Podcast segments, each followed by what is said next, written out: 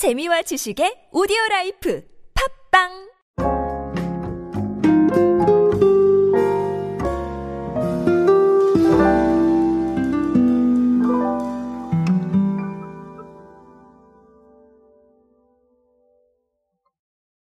민초단에 대한 논의는 여전히 핫한 것 같습니다. 아, 사실 민초 관련된 제품들이 굉장히 많이 나왔고요. 그리고 어, 그런 속에서 좀 주목받은 제품들도 있고 주목받지 못한 제품들도 사실 있는 게 맞습니다. 하지만 트렌드를 반영하는 한 방법으로 이 민초단이 많은 각광을 받았고 어, 이번 이제 찬바람이 돌아오는 시즌에도 마찬가지인 것 같습니다. 그래서 어, 이번에 민초 사례 또 하나 보면서 도대체 민초가 의미하는 게 무엇일지에 대해서 간략하게 한번 정리해 보도록 하겠습니다. 안녕하세요 여러분 노준영입니다. 디지털 마케팅에 도움되는 모든 트렌드 이야기로 함께하고 있습니다. 강연 및 마케팅 컨설팅 문의는 언제든 하단에 있는 이메일로 부탁드립니다. 자, 어, 좀 본질적인 질문으로 시작을 할게요. 민초단이냐 민초단이 아니냐라는 어, 이 질문이 필요할 텐데 어, 저는 참고로 민초단은 아닙니다. 네, 제가 찾아서 먹진 않는 어, 이런 상황이기 때문에 어, 상당히 논란인가요? 자, 여튼 그렇습니다. 어, 이번에 주인공은 동서식품인데요. 여러분 핫초코 밑대 아실 겁니다. 네, 뭐 광고도 많이 보셨죠. 이 제품이 코코아에다가 페퍼민트의 풍미를 더한 신제품 미떼 핫초코 민트초코. 자, 이 제품을 출시를 했습니다. 아, 당연히 뭐 민초니까요. 뭐 어떤 맛인지는 상상이 가실 겁니다. 아, 그래서 아, 그런 부분이 있었고 사실 민초가 의미하고 있는 건 어, 지금부터 말씀드릴 이 사항도 상당히 연관이 있습니다.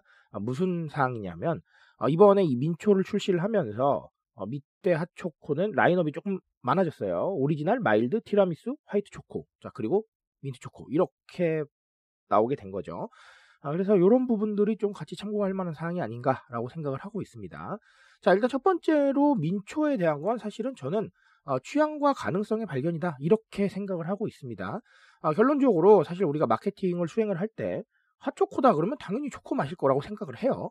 어, 과거에는 그런 식의 마인드가 통했고 그리고 대중한테 그렇게 각인시키는 게 충분히 나쁘지 않았는데 어, 지금은 좀 달라졌다라고 보셔야 돼요. 왜냐하면 제가 늘 말씀드리죠. 소비에서 개인이 발견됐다라고 말씀을 드리는 게 어, 취향하고 생각들을 굉장히 적극적으로 소비에 반영을 하려고 하고 있기 때문에 아, 결국은 지배적인 제품 하나, 지배적인 어, 스토리 하나로 대중들을 만족시키는 게 조금은 어려워질 수 있겠다라고 어, 보고 있습니다.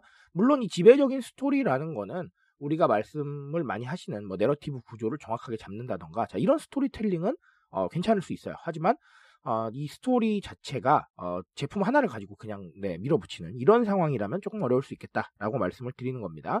자 그래서 워낙에 많은 취향들을 발견을 하면서 이 자체를 마케팅 방식으로 활용하고 있는 어, 브랜드나 기업들이 굉장히 많아졌습니다.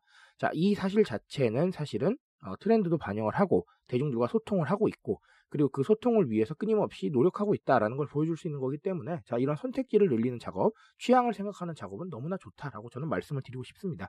아, 그렇다면 제품만 출시를 해야 되느냐? 자 그런 거 아니죠. SNS 게시물도 어, 사실은 뭐 맞출 수 있어요. 제가 늘 말씀드리지만 영상 보고 싶은 사람 위해서 영상으로 만들고 자 이미지 보고 싶은 사람 위해서 이미지 만들고 자 그리고 글로 읽고 싶은 사람 위해서 블로그 만들고 자 그런 거죠. 사실은 아주 단순한 거지만 어, 그런 식으로 취향을 맞춰가는 거 어, 나쁘지 않습니다. 다만 어, 마케팅을 수행하시는 분은 조금 힘드실 수 있겠죠. 자 그런 부분들은 어, 참고하시면 되겠습니다.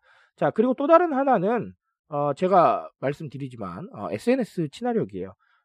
이 동서식품의 마케팅 매니저님께서 어떻게 말씀을 하셨냐면 자, 이런 제품들이 SNS를 중심으로 많은 소비자의 관심을 받고 있어 어, 신제품을 기획하게 됐다라고 말씀을 하셨는데, 자, SNS 친화력을 어느 정도 보고 계시는 것 같아요. SNS에서 반응이 좋다는 건 사실은 viral이 잘 되고 있다는 얘기입니다. 우리한테 이야기거리가 될 수 있다는 거고요. 그리고 대중한테도 충분히 이야기거리가 될 수 있다는 겁니다. 어, 이야기거리로 가지고 있으면서 사실은 이런 소통을 통해서 우리 제품을 이야기를 할 수도 있는 거고요. 아니면 또 누군가한테 소개시켜 줄 수도 있어요. 자, 그런 부분들을 우리가 사실 노리기 때문에 컨슈머나 아니면 이런 취향에 집중을 하고 있는 것 같아요. SNS 친화력은 어, 늘 말씀드리지만 우리가 억지로 끌어올린다고 끌어올려지지 않습니다. 이제는 어, 억지로 공유해달라. 아, 공유해주면 뭐 줄게. 자, 이런 식으로 하는 거 저는 좋지 않다고 봅니다. 결국은 본인이 스스로 아, 의미 있는 이야기거리라고 생각해야 공유하기 때문에 자 이런 부분들은 조금 좀 차용을 하시면 좋지 않을까라고 생각을 합니다.